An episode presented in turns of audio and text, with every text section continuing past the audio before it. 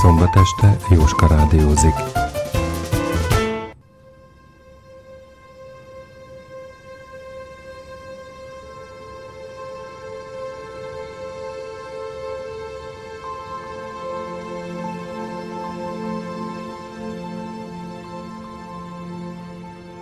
Nem az a kedves, aki szép, hanem az a szép, aki kedves.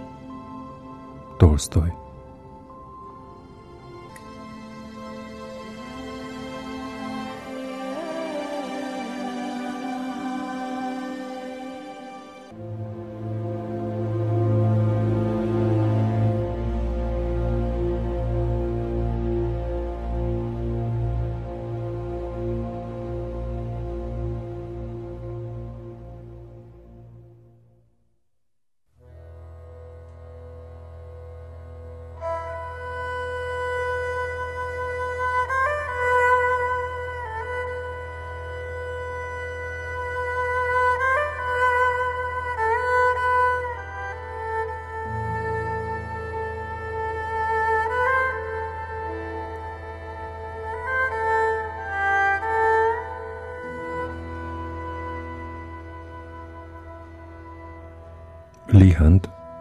merengés a költészet mesdjéjén.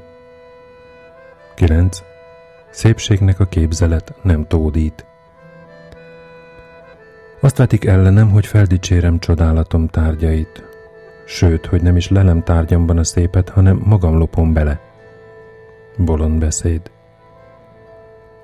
A természet előttünk, csak is az ő írását betűzhetjük.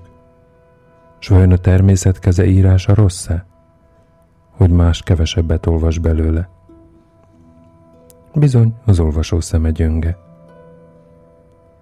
Nézzék a legparasztibb, és mégis a legszebb alkotást a világon. Az orcát. Ugyan hogyan támadt? Miféle gondolatállapotából csalta elő alkotója? S talán a közönséges tekintet megbecsülie? Kérdezzék olyantól, aki maga is alkot hasonlót. Rafaeltől vagy a költőktől. A költő gondolata többet nem érhet az alkotásánál. Az orca szépsége az ígéretével fölér.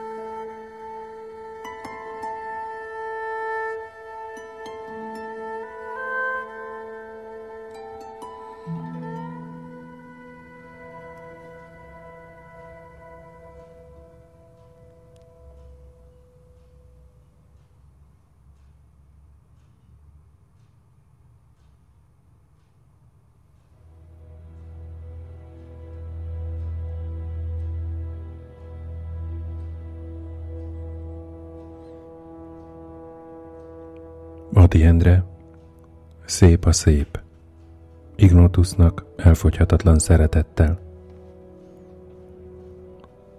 Jaj, be szép, hogy vagyok, jaj, be szép, hogy vagynak, jaj, be szép, hogy minden való szép, jaj, be szép a szép. S az ember gyönyörű, ha nem is olyan, mint más. Jaj, be szép, hogy külön ember van, Jaj, be szép a szép. Jaj, be szép ma a ma. És szebb, hogy nekem csak. Jaj, be szép, hogy szép a csúf anyja. Jaj, be szép a szép!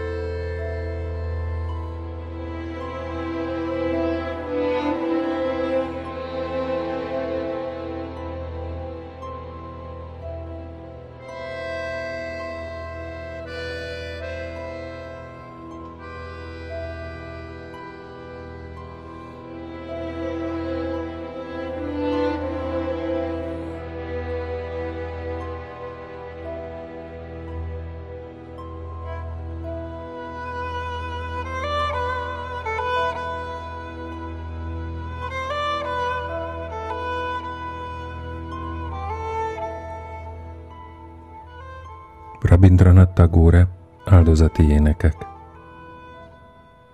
Nem hallottad csendes lépteit? Ő jön, jön, egyre jön. Minden pillanatban, s minden korban, minden nap és minden éjjel ő jön, jön, és egyre jön. Sok éneket énekeltem már sokféle hangulatban, de mindegyiknek hangjai csak ezt hirdették. Ő jön, jön és egyre jön. A napfényes április illattól fűszeres hajnalaiban az erdei úton át ő jön, jön és egyre jön. A júliusi éjszakák esős sötétjében, a felhők mennydörgő kocsiján ő jön, jön és egyre jön. Ha bánat bánat után ér, az ő lépésének súlyos nyomát érzi szívem, s ugyancsak az ő lábának aranyos érintése az, melytől bennem az öröm napfénye felragyog.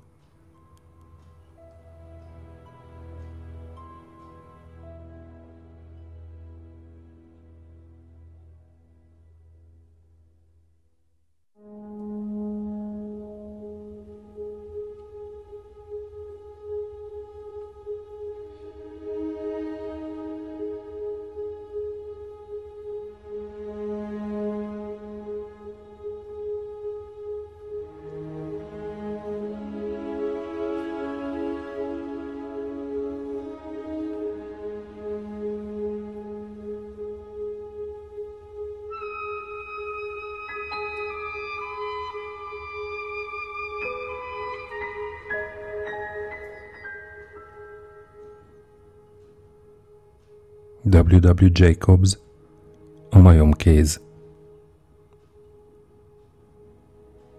Odakint az éjszaka nyírkos és hideg volt, de a villa kis nappali szobájában a leeresztett redőnyök mögött a tűz vidáman pattogott. Apa és fia a saktábla mellett ült, az apa újszerű lépéseket szeretett volna játékában alkalmazni, de ennek csak az lett az eredménye, hogy királyát fölösleges veszélynek tette ki. Még a tűz mellett békésen kötögető idős hölgy sem állta meg megjegyzés nélkül. Hallgassátok csak a szelet, mondta Mrs. White, mikor férje újabb ballépését észrevette, és megjegyzésével igyekezett fia figyelmét másfelé terelni. Hallom, mondta a fiú, de szemét egy pillanatra sem fordította el a saktábláról aztán kinyújtotta kezét egy újabb figura felé. Sakk. Nem hiszem, hogy eljön ma este, mondta az apa, miközben egyik kezét a saktáblán nyugtatta. Mott, felelte a fia. Utálatos ilyen messze kint lakni, kiáltotta Mr. White váratlan hevességgel. És ezek közül a sáros Isten háta mögötti undorító helyek közül ez a legtűrhetetlenebb. A járda csupa sár, és az úton patakokban folyik a víz. Nem is tudom, mit gondolnak az emberek. Azért, mert az út mentén csak két ház van bérbeadva, hát azt hiszik, nem fontos, milyen állapotban van az út. Ne törődj vele, édesem, csillapította a felesége. Legközelebb majd te nyersz. Mr. White hirtelen felnézett, éppen idejében, hogy észrevegye azt a megértő pillantást, amelyet az anya fiára vetett. Haragja hirtelen elmúlt, a bűnbánó mosoly vidította fel gyérő szakállal, szakállal borított arcát. Mégis eljött, mondta Herbert White, amikor valaki erősen becsapta a kertkaput, és közeledő lépések hallatszottak. Az öregember vendégszerető sietséggel állt fel a helyéről, és miután ajtót nyitott, barátságos szóval fogadta a jövevényt. A szobában ülők jól hallották a vendég szívélyes válaszát, úgyhogy Mrs. White majdnem elnevette magát, amikor a férje a vendéggel az ajtón belépett.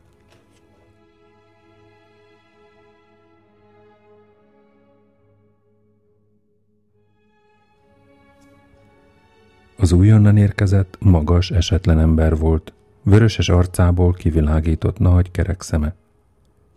Morris őrmester, mutatta be Mr. White az idegent. Morris kezet fogott, leült a tűz mellett felajánlott székre, és elégedetten figyelte, hogy White poharakat és viszkit szed elő, majd pedig egy kis rézüstöt tesz a kájhára. A harmadik pohár után szeme már vidámabban csillogott, és mesélni kezdett, a családtagjai pedig mohó érdeklődéssel figyelték a vendéget, aki kényelmesen elhelyezkedett a székén, és vad jelenetekről, férfias tettekről mesélt, háborúról, veszélyekről, és idegen, furcsa népekről. 21 évet töltött külföldön, fordult White a feleségéhez és a fiához.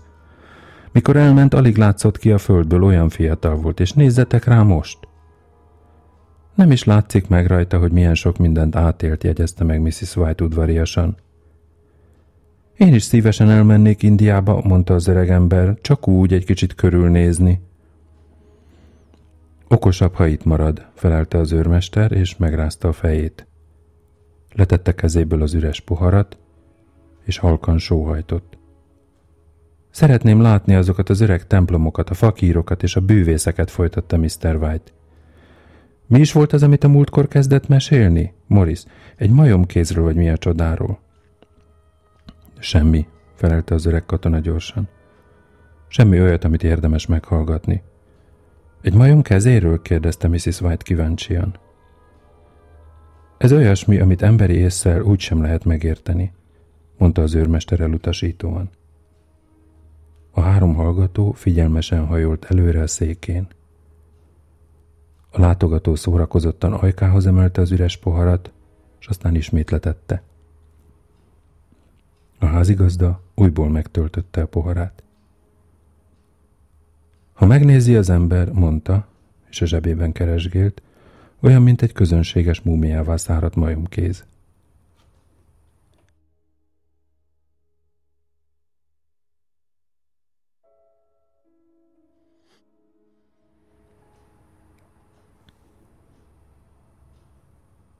Kivett valamit a zsebéből, és megmutatta. Mrs. White elhúzta a száját, és undorodva tiltakozott, hogy megnézze, de Herbert elvette, és kíváncsian vizsgálgatta. Mit tud ez? kérdezte White, miután elvette a fiától, és szintén figyelmesen megnézte, aztán az asztalra tette. Egy nagyon szent öreg fakír megbabonázta ezt a majomkezet, mondta az őrmester. Azt akarta bebizonyítani, hogy az emberek életét a sors dönti el, és azok, akik megpróbálnak vele szembe helyezkedni, saját vesztükre teszik. A fakír varázserőt adott ennek a majomkéznek úgy, hogy három különböző embernek három kívánságát teljesíti. Morris olyan komolyan és meggyőződéssel beszélt, hogy a hallgatók úgy érezték, gúnyos nevetésük kisé hamisan cseng. Miért nem használta ki ezt a lehetőséget? kérdezte Herbert White kételkedve. Az öreg katona úgy nézett rá, ahogy az idősebbek szoktak az elbizakodott fiatalokra tekinteni. Már megtettem, mondta halkan, és vörös arca egészen elfehéredett. Aztán valóban teljesült a három kívánság? kérdezte Mrs. White.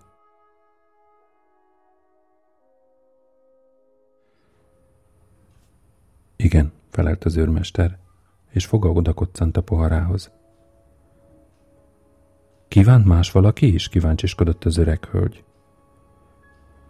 Az első tulajdonosnak teljesültek a kívánságai, hangzott a válasz. Nem tudom, mi volt az első két kívánsága, de a harmadik valakinek a halála volt.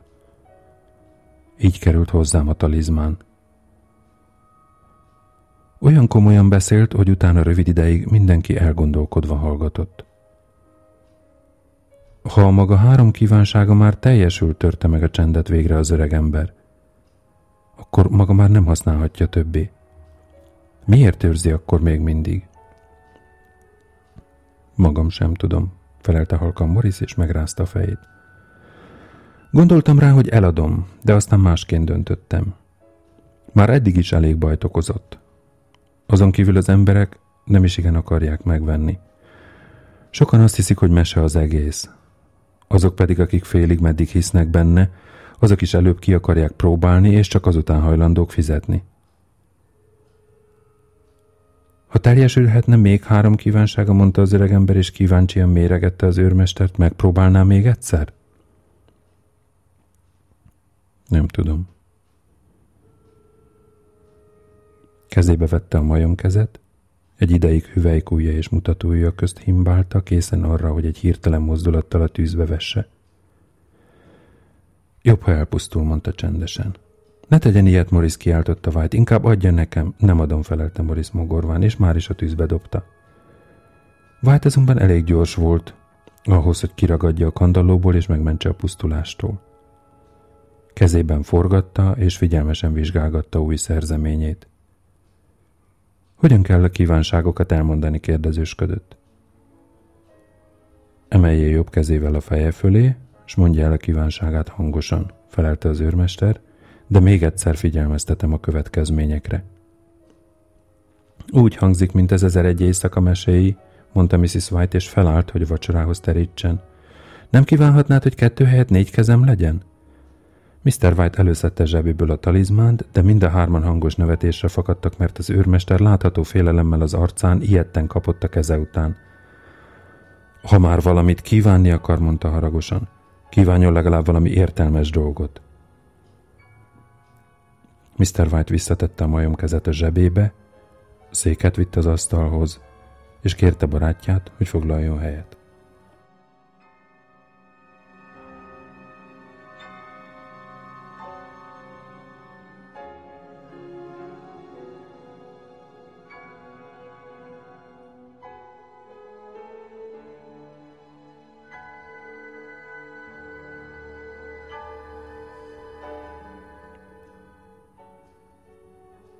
Vacsora közben teljesen elfeledkeztek a talizmáról, utána pedig mind a hárman nagy figyelemmel hallgatták tovább az őrmester indiai élményeinek elbeszélését. Ha a majomkézről szóló meséje is csak annyira igaz, mint amiket még elmesélt, mondta Herbert, mikor a vendég eltávozott, hogy még eléri az utolsó vonatot, nem hiszem, hogy sok hasznát vesszük. Adtál neki valamit érte? kérdezte Mrs. White, és kérdően nézett a férjére. Igazán jelentéktelen összeget, felelte White, és kisé elpirult. Nem akart semmit elfogadni, rá kellett kényszerítenem. És mielőtt elment, még egyszer kért, hogy dobjam el, semmisítsen meg. Ugyan, mondta Herbert tettetett borzalommal. Most már csak rajtunk múlik, hogy gazdagok, híresek és boldogok legyünk. Először is kívánt, hogy császár legyen belőled, akkor legalább anyám nem zsarnokoskodhat fölötted. Nagy ugrással az asztal túlsó oldalán termett, mert Mrs. White kezében a piszkavassal tréfásan megfenyegette. White elővette a majom kezet a zsebéből, és kételkedve nézegette. Valóban nem is tudom, hogy mit kívánjak, mondta lassan. Úgy látszik, megvan mindenem, amire szükségem van. Ha rendbe hozathatnád a házat, akkor nagyon boldog lennél, mondta Herbert, és kezét apja vállára fektette. Kívánj kétszáz fontot, az éppen elég volna a költségekre. Az öregember kisé szégyenkezve saját hiszékenységén ünnepélyes arccal magasba emelte a talizmánt. Fia a zongoránál ült, és Mrs. White intésére néhány hatásos taktust játszott. Kétszáz fontot kívánok, mondta az öregember hangosan. Zongorán felhangzó ünnepélyes zenét White rémült kiáltása szakította félbe. Fia és felesége odarohantak. Megmozdult, kiáltotta és untorodva nézte a földön fekvő majom kezet. Mikor elmondtam a kívánságot, olyan mozdulatot tett, mint kígyó. A pénzt pedig nem látom sehol, mondta Herbert, miközben felemelte és újból az asztalra tette a talizmát, és fogadom, hogy soha nem is fogom. Csak képzelődtél, drágám, mondta a felesége, és aggódva nézett rá. Most már mindegy, White megrázta a fejét. Nem történt semmi baj, de nagyon megijedtem. Visszaültek a kandalló mellé, és a két férfi még egyszer pipára gyújtott. Kint a szél még élesebben süvített, és az öregember idegesen rezzent össze, mikor az emeleten egy ajtó becsapódott. Szokatlan és nyomasztó csendben ültek mind a hárman, amely csak akkor szűnt meg, amikor az öreg házas pár felállt, hogy nyugovóra térjen. Azt hiszem, az ágyat közepén nagy zsákban találod a pénzt, mondta Herbert, amikor jó éjszakát kívánt nekik. És valami borzasztó szörnyeteg angyal majd a szekrény tetejéről figyeli, hogyan vágott zsebre azt az istentelen úton szerzett pénzt. Herbert még egyedül üldögélt a sötétben a tűz mellett, és a honvadó parázsban mindenféle arcokat látott. Az utolsó arc olyan borzalmas és ördögi volt, hogy meglepetten nézte. A kép egyre elevenebbé vált, és a fiatalember végül is erőltetettem felnevetett, és az asztalon levő vizes pohár után nyúlt, hogy ráöntse a tűzre. A pohár helyett azonban a majom kezet fogta meg. Kicsit megborzongott, megtörölte kezét a kabátjába, azután aludni tért.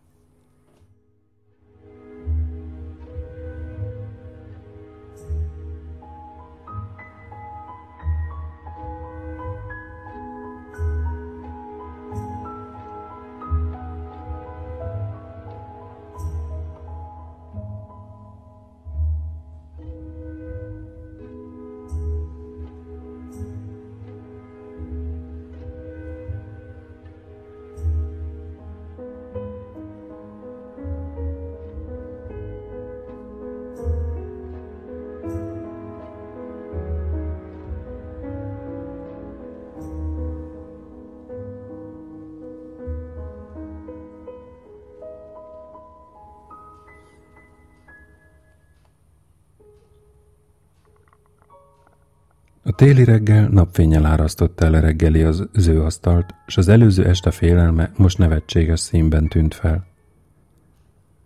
Mindennapi józanság áradt szét a szobában ellentétben az este folytott izgalmával. A piszkos összeaszott majomkéz gondtalanul odavetve a tálalón hevert, és elárulta, hogy nem nagyon bíznak a csodatevő hatalmában. Azt hiszem, minden öreg katona egyforma, mondta Mrs. White. Nem is értem, hogy tudtunk meghallgatni azokat az ostobaságokat. Hogyan teljesülhetnek kívánságok manapság? És ha mégis, milyen bajt okozhatna 200 font apádnak? Talán az égből a fejére pottyan nevetett javíthatatlan, a javíthatatlan Herbert. Boris azt állítja, felelte az apja, hogy a csodák olyan természetes módon történnek, hogy az ember véletlennek is tulajdoníthatja őket. Ne kösd el a pénzt, mielőtt hazajövök, mondta Herbert, és felállt az asztaltól.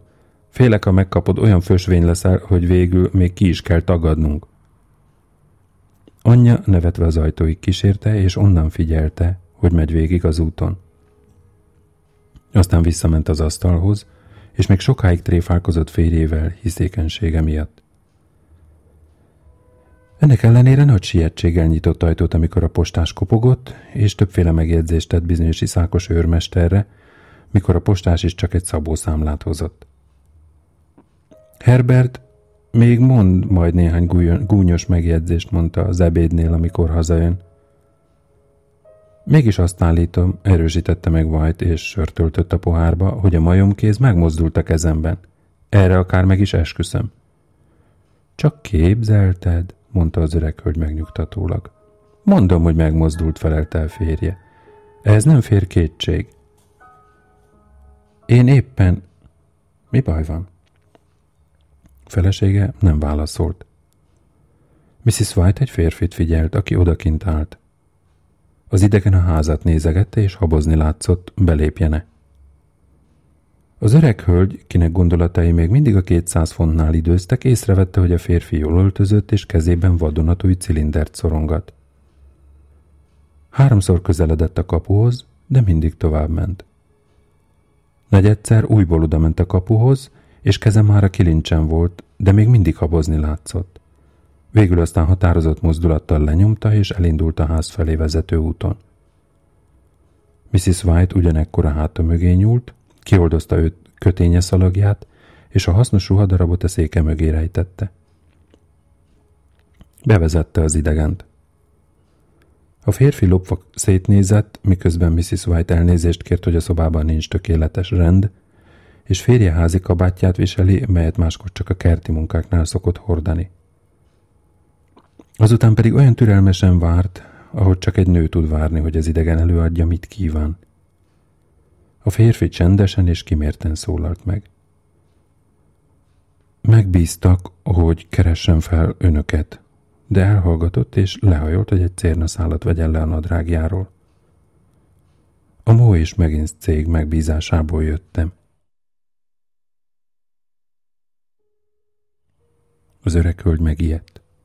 Csak nincs valami baj? kérdezte rémülten. Mi van Herbertel?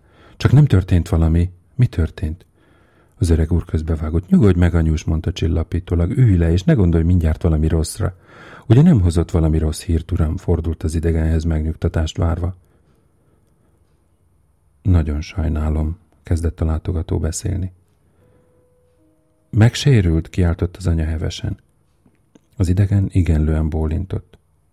Súlyosan megsérült, folytatta lassan, de már nincsenek fájdalmai. Hála Istennek, kiáltott az öreg asszony, és összekulcsolta a kezét. Hála Istennek, hála! Hirtelen elhallgatott, mert megértette az idegen szavainak kettős értelmét. A vendég arca elárulta, hogy a rossz sejtelmek igaznak bizonyultak. Szíve elszorult, és némán férjére tekintett. Hosszú ideig csend volt. Az egyik gép elkapta, ismételte White még mindig értetlenül. Igen. Az öregember kinézett az ablakon, de nem látott semmit. Megfogta a felesége kezét, és megszorította úgy, ahogy vőlegény korában tette, majdnem 40 évvel ezelőtt. Ő volt mindenünk, mondta, és szeliden a vendégre nézett. Nehéz elviselni az ilyen csapást. A másik köhögött, felállt, és lassan az ablakhoz ment. A cég őszinte részvétét óhajtja kifejezni nagy veszteségük miatt, mondta anélkül, hogy rájuk nézett volna.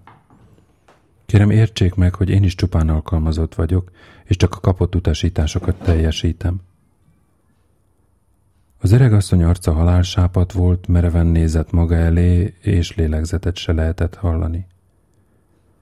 Az öregember arckifejezése pedig olyan volt, mint amilyen barátjái az őrmesteré lehetett, amikor az első kívánságát elmondta. Megbíztak, hogy megmondjam önöknek, Mó és Megins cég nem hajlandó a balesetért semmilyen felelősséget vállalni, folytatta az idegen. Visszautasítanak minden esetleges követelést, de fiúk szolgálatainak elismeréseképpen egy bizonyos összeget rendelkezésükre bocsátanak. Mr. White elengedte felesége kezét. Felállt, szemében borzalom tükröződött, és mereven ránézett a vendégre. Cserepes ajka szavakat igyekezett formálni. Mennyit? nyögte. Kétszáz fontot, hangzott a felelet. Az öregember nem hallotta felesége rémült kiáltását. Kis mosoly játszott ajkán, kezét, mint a vakember, előre nyújtotta, aztán eszméletlenül terült el a földön.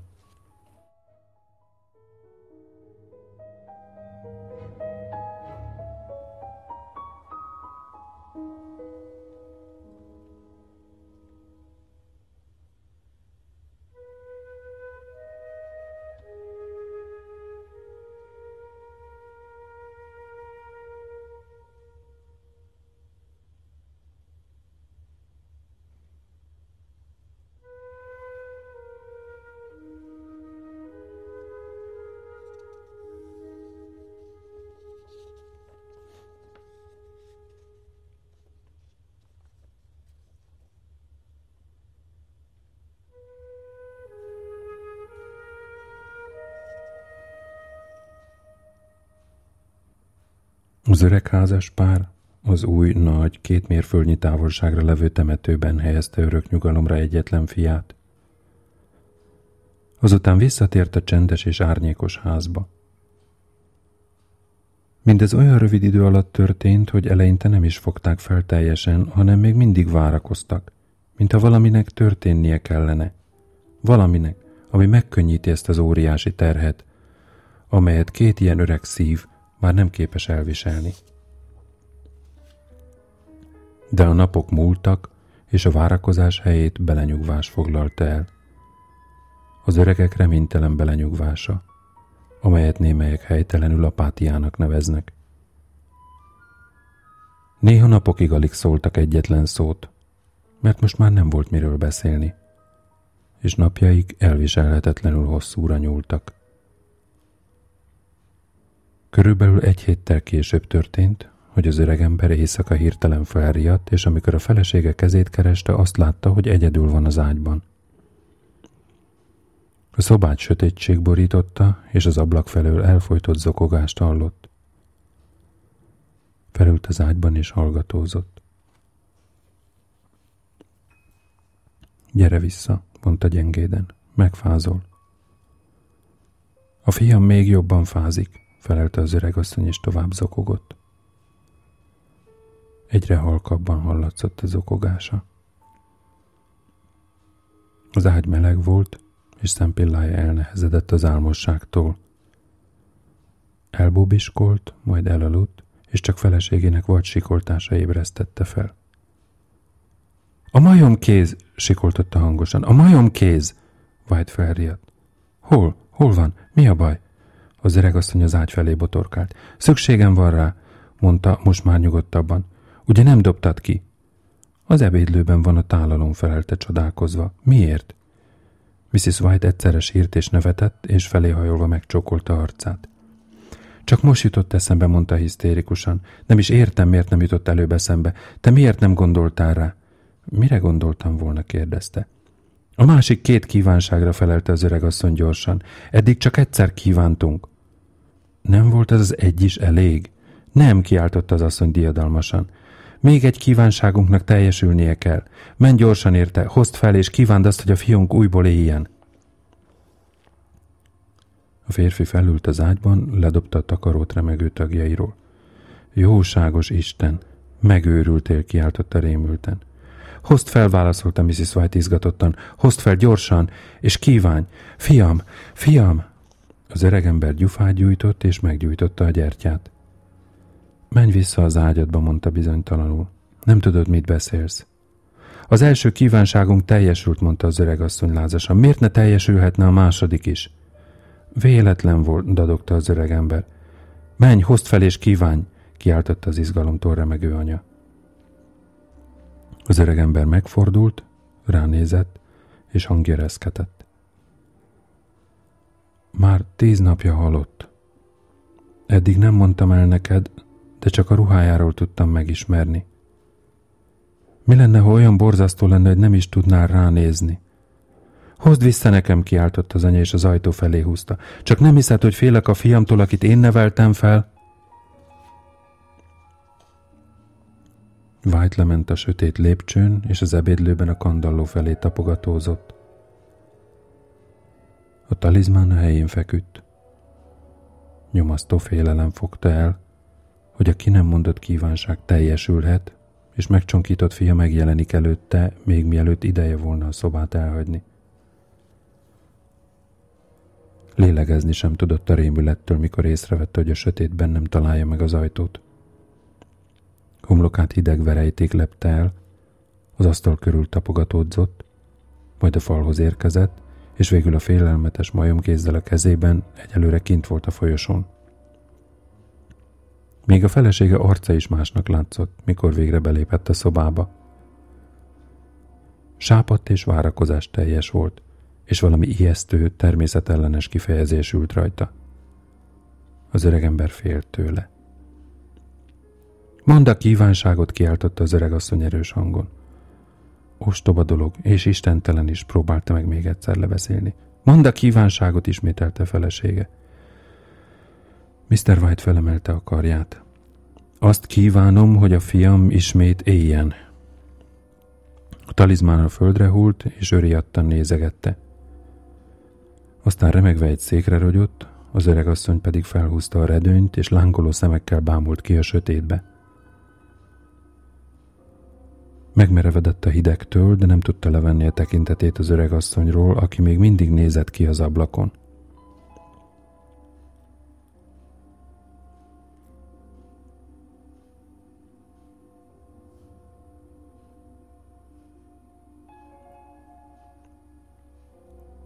A gyertya, mely már leégett a porcelán gyertyatartó széléig, remegő árnyékot vetett a mennyezetre és a falakra, és végül utolsó lobbanással teljesen kialudt.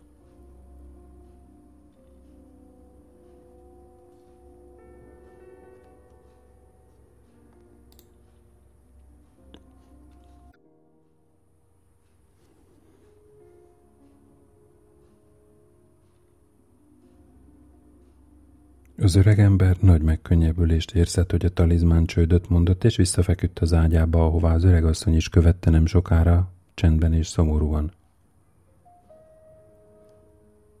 Egyikük sem beszélt. Csöndben feküdtek, és figyelték az óra ketyegését. Lépcső csikorgott, és recsegett a padló.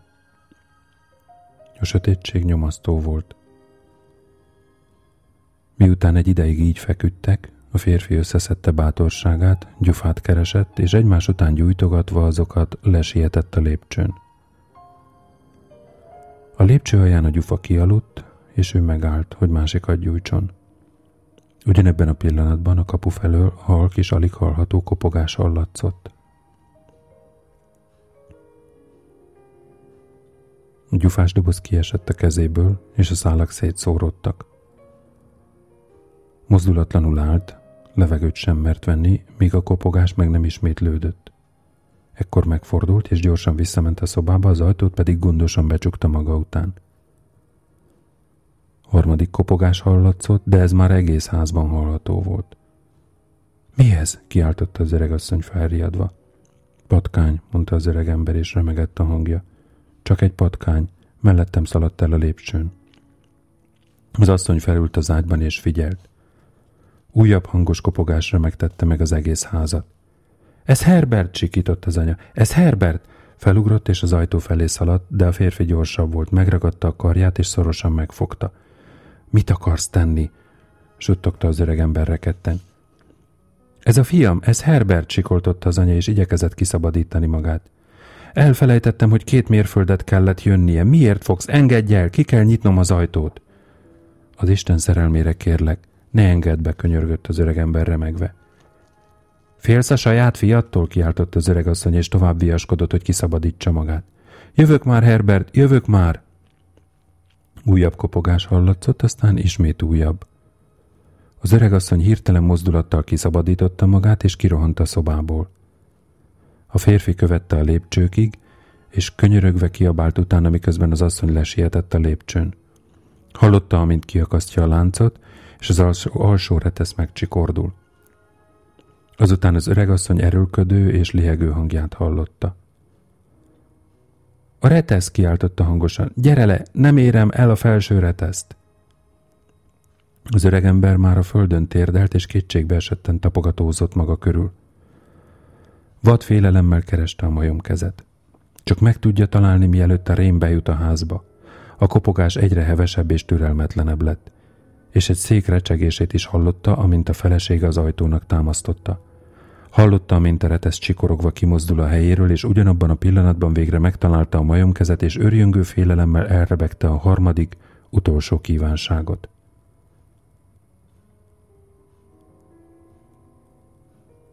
A kopogás hirtelen megszűnt.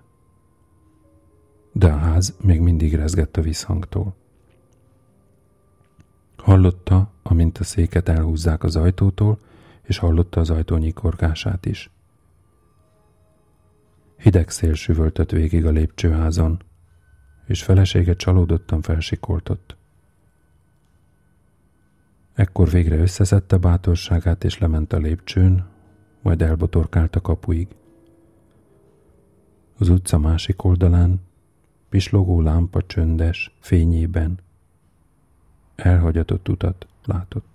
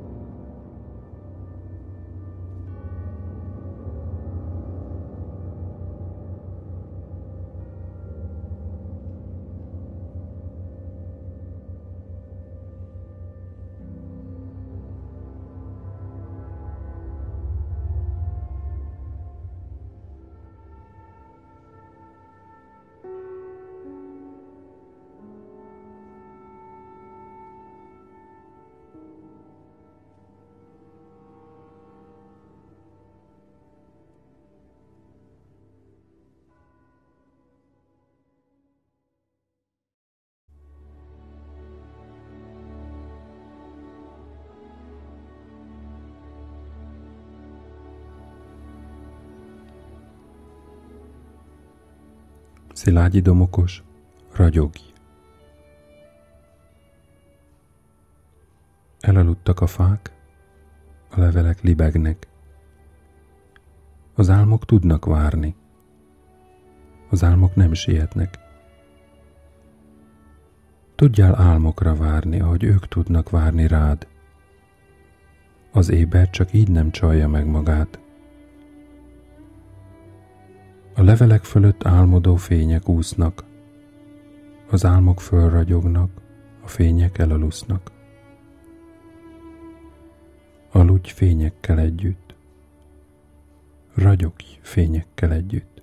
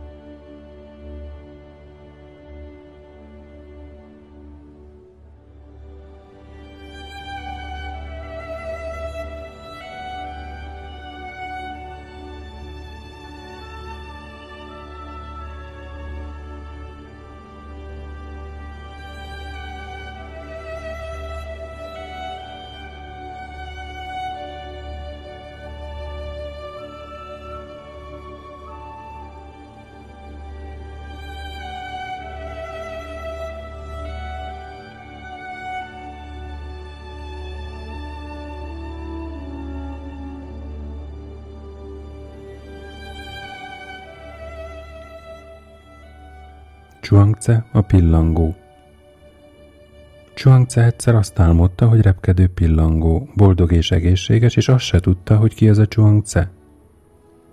Amikor felébredt, ismét igazi és valóságos Chuangce lett. Most igazán nem tudom, Chuangce álmodta, hogy pillangó, vagy a pillangó álmodta-e, hogy Chuangce. Pedig Chuangce és a pillangó között bizonyosan van különbség. A dolgok így meg tudnak változni.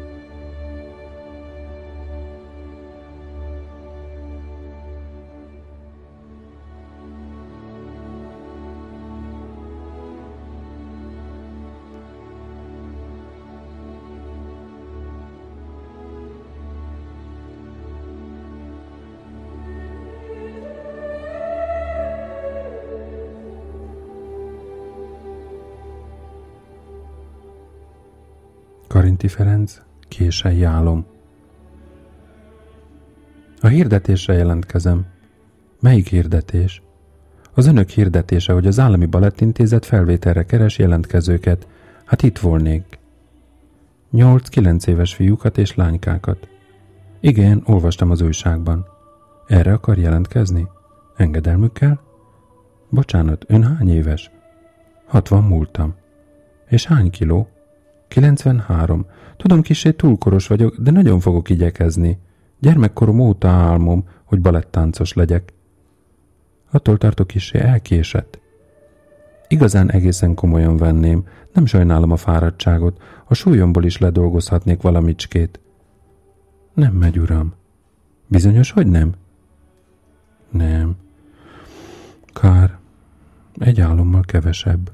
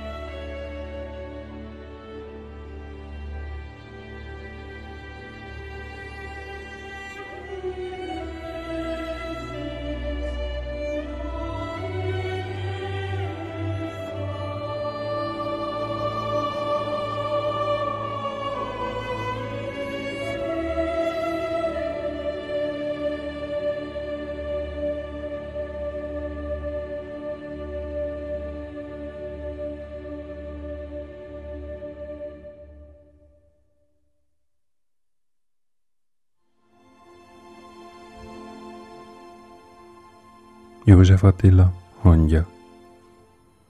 A bábok között elaludt a hangya. Szél a bábokat most el ne fúdd, különben jó az is. Kis fáradt fejét csillámokra hajtja, és alszik véle csöpp árnyéka is. Egy szalmaszállal fölkelteni szépen, de jobb, ha már indulunk haza, erősen beborult. A bábok között elaludt egy hangya és hopp, egy csöpp már a kezemre ult.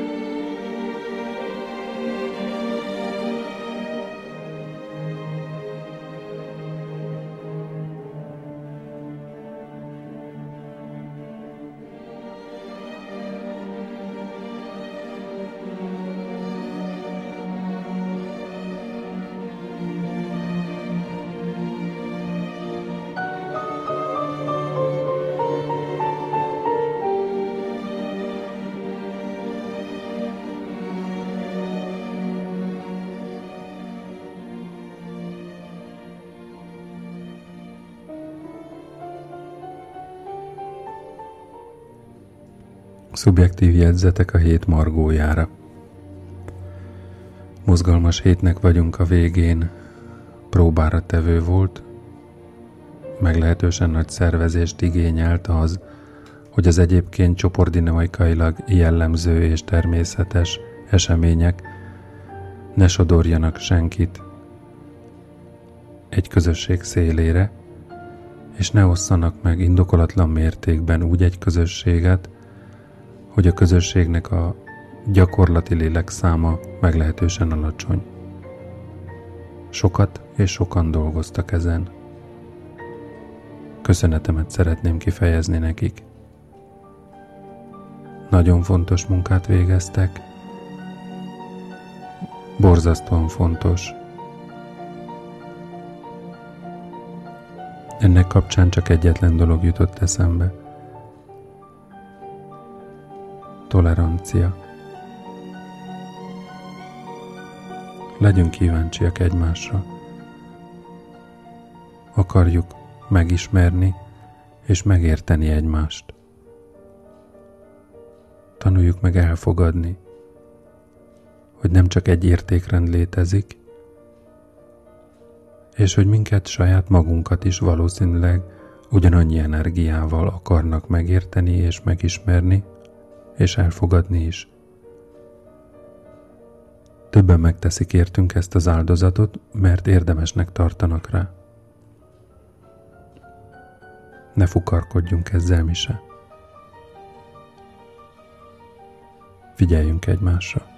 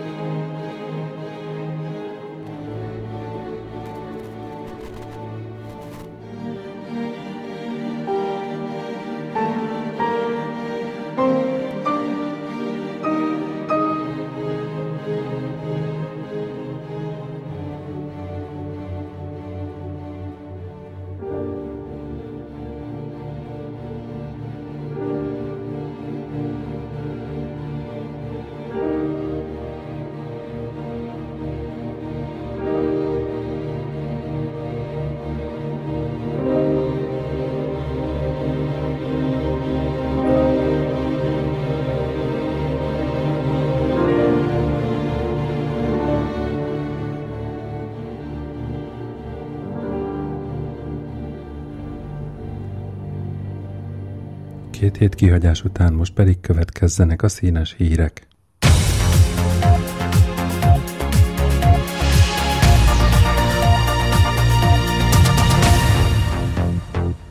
Pest is Líbiában. Az egészségügyi világszervezet szakértőt küldött Líbiába az Egyiptommal határos területen kiütött sárfekete is járvány kivizsgálására. Aránytalan pénzbírság megosztásért az Egyesült Államokban. Egy nőt 1,9 millió dollár megfizetésére kötelezett egy samotszín amerikai bíróság az eddig ismeretlen eh, megosztó perben. A legrégebbi hangszer az Európát benépesítő ősemberrel azonos korú iriskék furúja.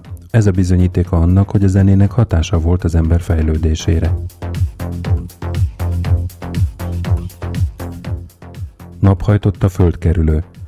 A svájci Bertrand Picard bemutatta a napelemes Indigo Lila repülőgépének prototípusát, amelyel földkörüli utat tervez. Feltérképezték a Földet.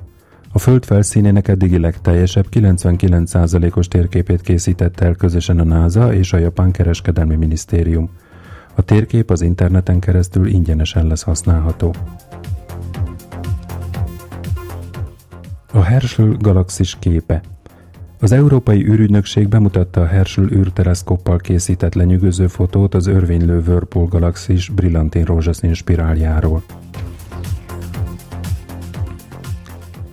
Ezen a héten 1963-ban Kennedy amerikai elnök a Szovjetunióval szembeni borbolya-vörös szembenállása buzdította a nyugat-berlinieket a híres Ich bin ein Berliner beszédével –